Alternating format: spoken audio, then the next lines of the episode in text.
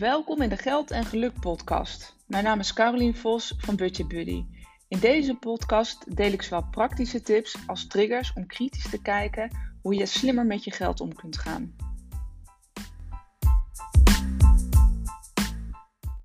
Hey, welkom bij weer een nieuwe aflevering van de Geld en Geluk podcast. Nou, vandaag wil ik graag een, uh, het zal een korte worden, wil ik het graag hebben over geld en de waarde van geld.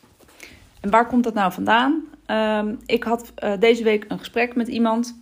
En ik moet eerlijk zeggen dat ik deze gesprekken best wel heel vaak uh, heb. Uh, waar het ging over de waarde van geld. Um, en deze mevrouw vond het lastig om geld echt op waarde te schatten. En zei: Ik voel er eigenlijk weinig van of mee. Of ik, ik, ik, heb er, ik heb er eigenlijk niet zoveel mee. Ik heb niet zoveel met geld en ik voel ook die waarde niet zozeer. En ik kan me dat ook wel voorstellen, omdat in die zin geld natuurlijk iets abstract, abstract is. Want wat betekent nou eigenlijk 100 euro? Nou, ik heb daar een aantal uh, tips voor waar je uh, daar op een andere manier naar kan kijken dan bijvoorbeeld alleen dat briefje van 100 euro. Nou, allereerst is het belangrijk uh, te, we of te weten, maar in ieder geval je te realiseren dat geld uiteindelijk, hè, als je teruggaat in de geschiedenis, Geld is eigenlijk ontstaan vanuit een behoefte waar je gelijk kon oversteken uh, om, om te ruilen. Dus geld is eigenlijk niet iets anders dan een ruilmiddel. En waarom is dat zo ontstaan? Simpel, omdat je vroeger was er geen geld en moest je um, dingen tegen elkaar ruilen. Dus of producten of diensten dus een, een, ehm, een, stuk brood als jij, als jij de bakker was en je kon brood bakken. Maar je, je kon niet, um, ja, omdat, je brood, omdat je bakker was, was je niet bezig om een koe te slachten. Maar dat deed de slager dan weer, of tenminste, die maakte hem klaar. Um, ja, kon je op die manier je eigen producten die je zelf produceerde of maakte of regelde, verzamelde of hoe dan ook, hoe je eraan kwam, ruilen voor iets wat je, eh, wat je dus niet had.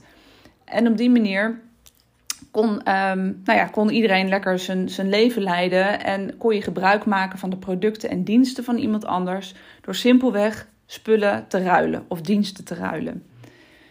En geld is eigenlijk vanuit een praktisch oogpunt uh, ontstaan, zodat je altijd de mogelijkheid had om inderdaad het ook uh, voor elkaar te krijgen.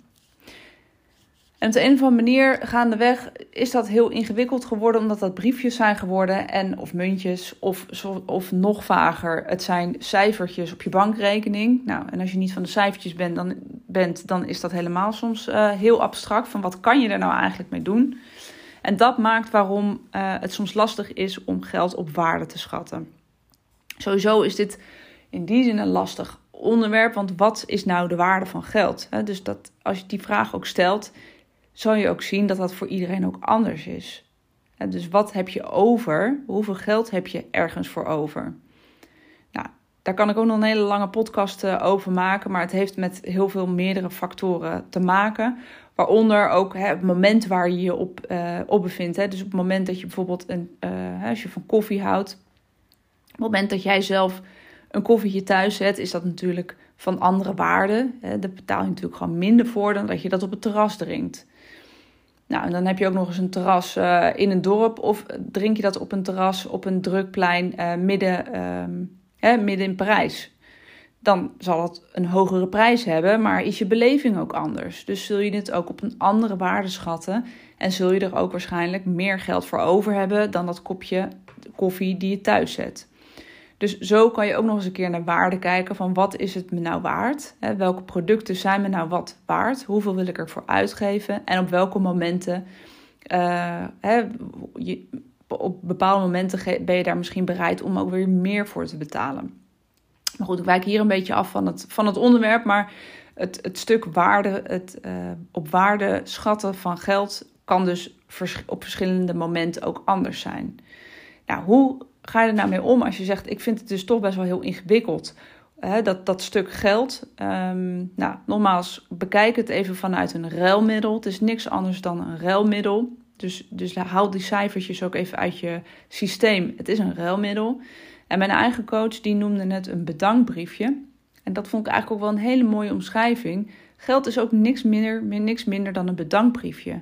Dus als je bij je supermarkt afrekent, in principe geef je een bedankbriefje voor de mensen die hard werken in de supermarkt en die het voor elkaar hebben gekregen om alles netjes neer te zetten voor je, zodat jij je spulletjes kunt kopen. Het is een bedankbriefje naar de kapper die, um, die je haar uh, netjes geknipt heeft. Um, en daar betaal je voor. En dat is in principe een bedankbriefje. En zo mag je ook je eigen salarisstrook, of als je, in, uh, als je ZZP of een eigen een onderneming hebt, zo mag je ook je eigen geld ook zien. Het is een bedankbriefje van klanten of van het bedrijf waar je werkt naar jou toe, omdat jij je inspanning elke maand uh, weer opnieuw levert. Dus het is heel normaal om geld te betalen voor dingen die jij graag wilt hebben. En het is ook heel normaal dat jij geld vraagt en dus ontvangt voor de diensten of producten die jij weer levert. Dus bekijk er ook op die manier naar dat geld een bedankbriefje is. Nou, dan heb ik nog een, volgende en dat helpt misschien om duidelijk te kijken van hey, hoe kijk ik nou naar mijn uitgaven en hoe schat ik het nou op waarde? Is um, vervang de cijfertjes is door plaatjes uh, of door aantal keren. Nou, dat is een beetje vaag misschien, die ga ik even uitleggen.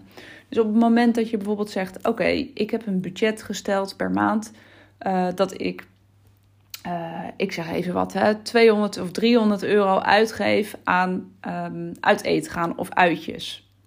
Nou, dan kan dat een beetje een vaag bedrag zijn, want dat blijven dus inderdaad cijfertjes op papier.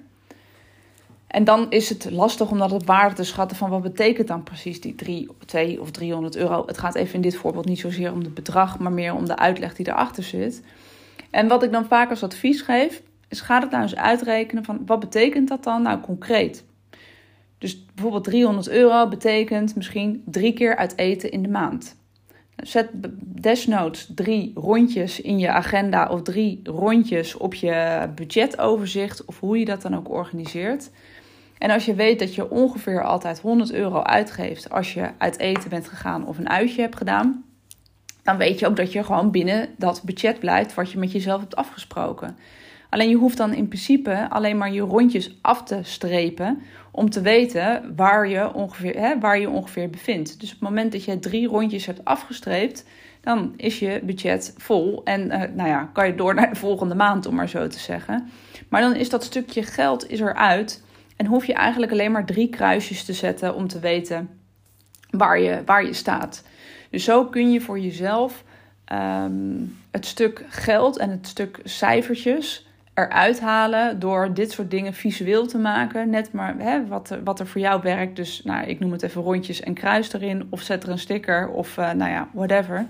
Maar probeer zo op die manier um, je uitgaven of je budgetten die je hebt om te zetten in plaatjes. Um, dus dat is eigenlijk eh, de, de belangrijkste tip die ik daarin heb. Dus geld en waarde zie het niet als iets anders dan een ruilmiddel. Zie het niet als iets anders dan een bedankbriefje over en weer. Dus geven en ontvangen uh, voor producten en voor diensten. En zet je cijfertjes of je wel je budgetten om in zoveel mogelijk om in plaatjes zodat je veel makkelijker weet wat je aan het doen bent en die associatie met de cijfers en het geld ook veel minder hebt op die manier. Dus ik hoop dat je hier wat aan had en laat me even weten als je hier nog vragen over hebt. Hoi hoi!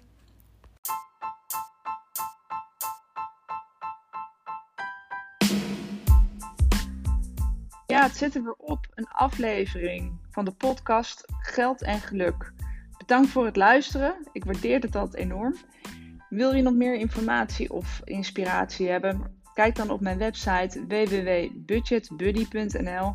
Daar kun je onder andere mijn e-book downloaden, waar ik vijf gouden tips met je deel hoe je meer geld overhoudt om opzij te zetten. Of volg me op Instagram budgetbuddy.nl.